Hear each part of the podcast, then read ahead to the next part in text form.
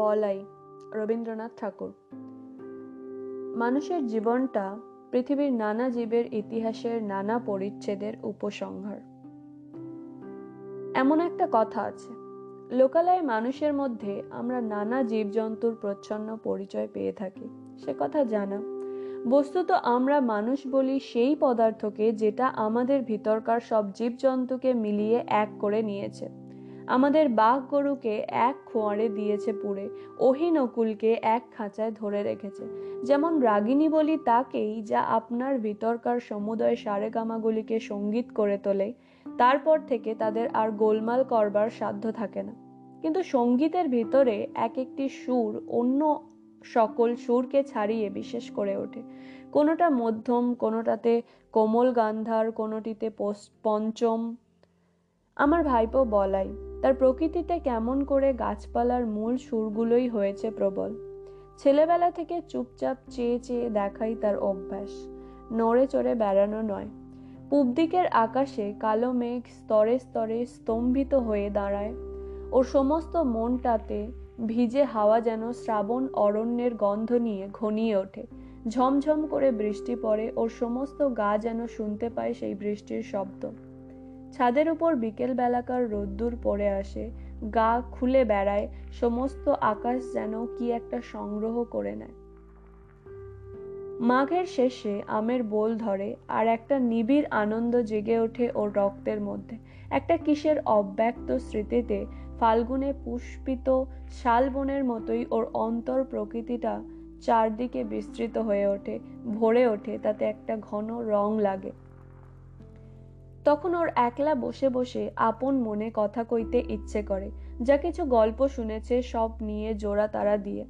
অতি পুরানো বটের কোটরে বাসা বেঁধে আছে এক এক জোড়া অতি পুরানো পাখি, ব্যঙ্গমা ব্যঙ্গমী তাদের গল্প।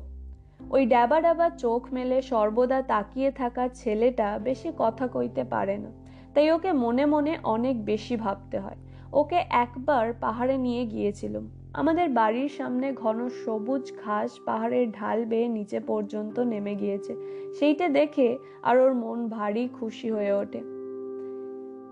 ঘাসের আস্তরণটা একটা স্থির পদার্থ, তা ওর মনে হয় না। ওর বোধ হয় যেন ওই ঘাসের পুঞ্জ একটা গড়িয়ে চলা খেলা কেবলই গড়াচ্ছে। প্রায় তার, তারই সেই ঢালু বেয়ে ও নিজেও গড়াতে থাকে। সমস্ত দেহ দিয়ে ঘাস হয়ে উঠত। গড়াতে গড়াতে ঘাসের আগায় ওর ঘাড়ের কাছে সুরসুরি লাগতো আর ও খিলখিল করে হেসে উঠত। রাত্রে বৃষ্টির পরে প্রথম সকালে সামনের পাহাড়ের শিখর দিয়ে কাঁচা সোনা রঙের রোদ্দুর দেবদারু বনের উপরে এসে পড়ে ও কাউকে না বলে আস্তে আস্তে গিয়ে সেই দেবদারু বনের নিস্তব্ধ ছায়াতলে একলা অবাক হয়ে দাঁড়িয়ে থাকে। গা ছমছম করে এইসব প্রকাণ্ড গাছের ভিতরকার মানুষকেও যেন দেখতে পায়। তারা কথা কয় না, কিন্তু সমস্তই যেন জানে। তারা সব যেন অনেক কালের দাদা মশাই এক যে ছিল রাজাদের আমলে। ওর ভাবে ভোলা চোখটা কেবল যে উপরের দিকেই তা নয়।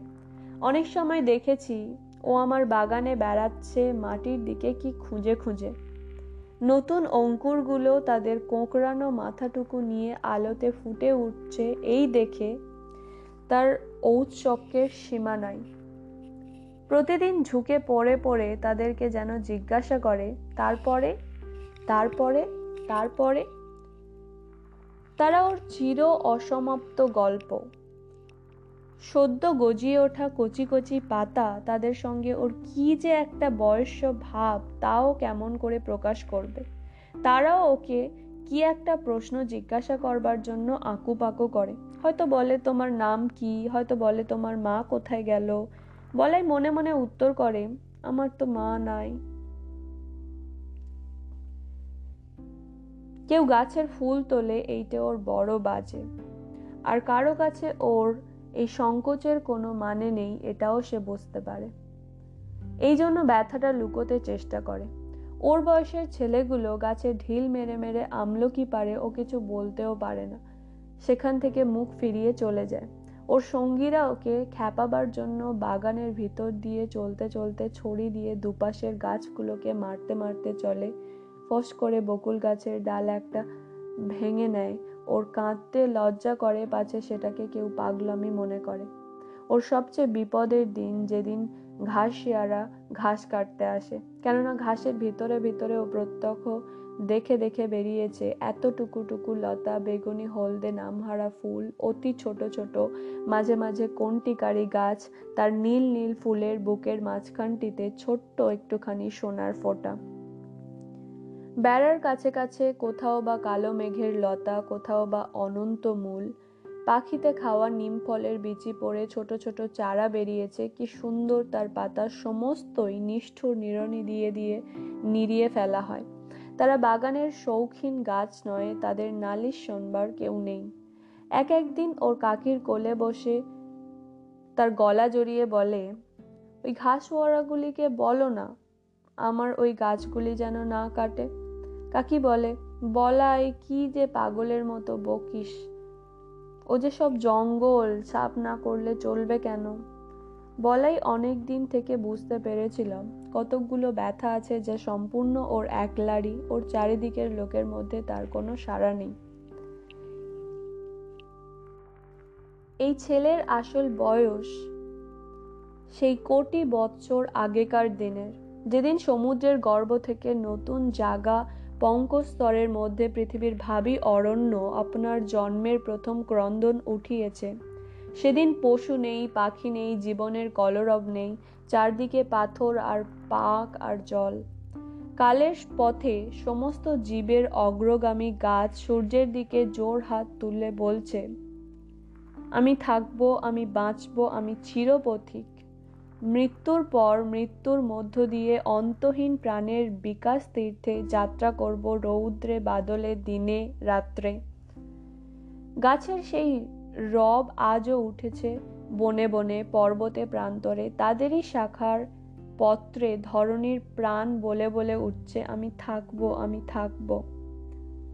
বিশ্ব প্রাণের মুখ ধাত্রী এই গাছ নিরবচ্ছিন্ন কাল ধরে। দুর্লভকে দহন করে পৃথিবীর অমৃত ভাণ্ডারের জন্যে প্রাণের তেজ, প্রাণের রস, প্রাণের লাবণ্য সঞ্চয় করে আর উৎকণ্ঠিত প্রাণের বাণীকে অহর্নিশি আকাশে উচ্ছ্বসিত করে তোলে। আমি থাকব। সেই বিশ্ব প্রাণের বাণী কেমন এর একরকম করে আপনার রক্তের মধ্যে শুনতে পেয়েছিল ওই বলাই। আমরা তাই নিয়ে খুব হেসেছিলাম। একদিন সকালে এক মনে খবরের কাগজ পড়ছি, বলাই আমাকে ব্যস্ত করে ধরে নিয়ে গেল বাগান। এক জায়গায় একটা চারা দেখিয়ে আমাকে জিজ্ঞাসা করলে কাকা গাছটা কি? দেখলাম একটা শিমুল গাছের চারা বাগানের খোয়া দেওয়ার রাস্তার মাঝখানেই উঠেছে। হায় রে বলাই ভুল করেছিল আমাকে ডেকে নিয়ে এসে। এতটুকু যখন এর অঙ্কুর বেরিয়েছিল, শিশুর প্রথম প্রলাপটুকুর মতো তখনই এটা বলয়ের চোখে পড়েছে। তারপর থেকে বলাই প্রতিদিন নিজের হাতে একটু একটু জল দিয়েছে। সকালে বিকেলে ক্রমাগতই ব্যগ্র হয়ে দেখেছে কতটুকু বাড়ল। শিমুল গাছ বাড়েও দ্রুত, কিন্তু বলাইয়ের আগ্রহের সঙ্গে পাল্লা দিতে পারে না। যখন হাত দুয়েক উঁচু হয়ে উঠেছে, তখন ওর পত্র সমৃদ্ধি দেখে ভাবলে, একটা আশ্চর্য গাছ।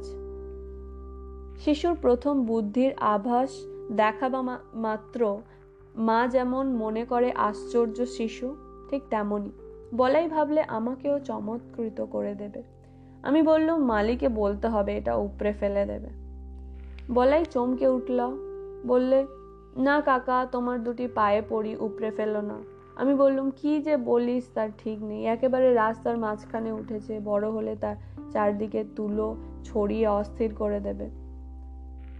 আমার সঙ্গে যখন পারল না এই মাতৃহীন শিশুটি গেল তার কাকির কাছে। কোলে বসে তার গলা জড়িয়ে ধরে ফুপিয়ে ফুপিয়ে কাঁদতে কাঁদতে বললে, কাকি, তুমি কাকাকে বারণ করে দাও গাছটি যেন না কাটেন উপায়টি ঠিক ঠাউরে ছিল। ওর কাকি আমাকে ডেকে বললে, ওগো, শুনছ? আহা, ওর গাছটি রেখে দাও। রেখে দিলুম। গোড়ায় বলাই না যদি দেখাতো, তবে হয়তো ওটা আমার লক্ষ্যই হতো না। কিন্তু এখন রোজই চোখে পড়ে। বছর খানেকের মধ্যে গাছটা নির্লজ্জের মতো মস্ত বেড়ে উঠল। বলাইয়ের এমন হলো, এই গাছটার পরেই তার সবচেয়ে স্নেহ। গাছটাকে প্রতিদিনই দেখাচ্ছে নির্বোধের মতো। একটা জায়গায় এসে দাঁড়িয়ে কাউকে খাতির নেই, একেবারে খাড়া লম্বা হয়ে উঠেছে। যে দেখে সেই ভাবে এটা এখানে কি করতে? আর দু চারবার এর মৃত্যুদণ্ডের প্রস্তাব করা গেল। বলাইকে লোভ দেখালুম এর বদলে খুব ভালো কতকগুলি গোলাপের চারা আনিয়ে দেব।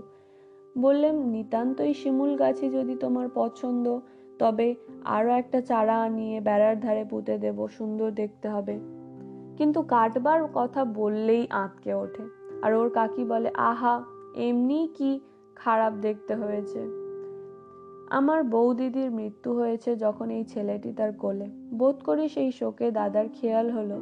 তিনি বিলেতে ইঞ্জিনিয়ারিং শিখতে গেলেন। ছেলেটি আমার নিঃসন্তান ঘরে কাকির কোলেই মানুষ। বছর দশেক পরে দাদা ফিরে এসে বলাইকে বিলাতি কায়দায় শিক্ষা দেবেন বলে প্রথমে নিয়ে গেলেন সিমলে, তারপরে বিলেত নিয়ে যাবার কথা। কাঁদতে কাঁদতে কাকির কোল ছেড়ে বলাই চলে গেল। আমার ঘর হলো শূন্য। তারপরে দু বছর যায়।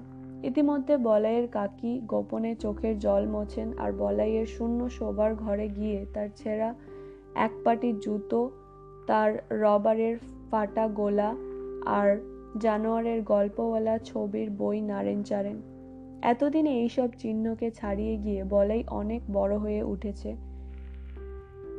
এই কথা বসে বসে চিন্তা করেন। কোনো এক সময়ে দেখলুম, লক্ষ্মী ছাড়া শিমুল গাছটার বড়বার বেড়েছে। এত দূর অসঙ্গত হয়ে উঠেছে যে আর প্রশ্রয় দেওয়া চলে না। এক সময়ে দিলুম তাকে কেটে। এমন সময়ে সিমলে থেকে বলাই তার কাকিকে এক চিঠি পাঠালে, কাকি, আমার ওই শিমুল গাছের একটা ফটোগ্রাফ পাঠিয়ে দিও।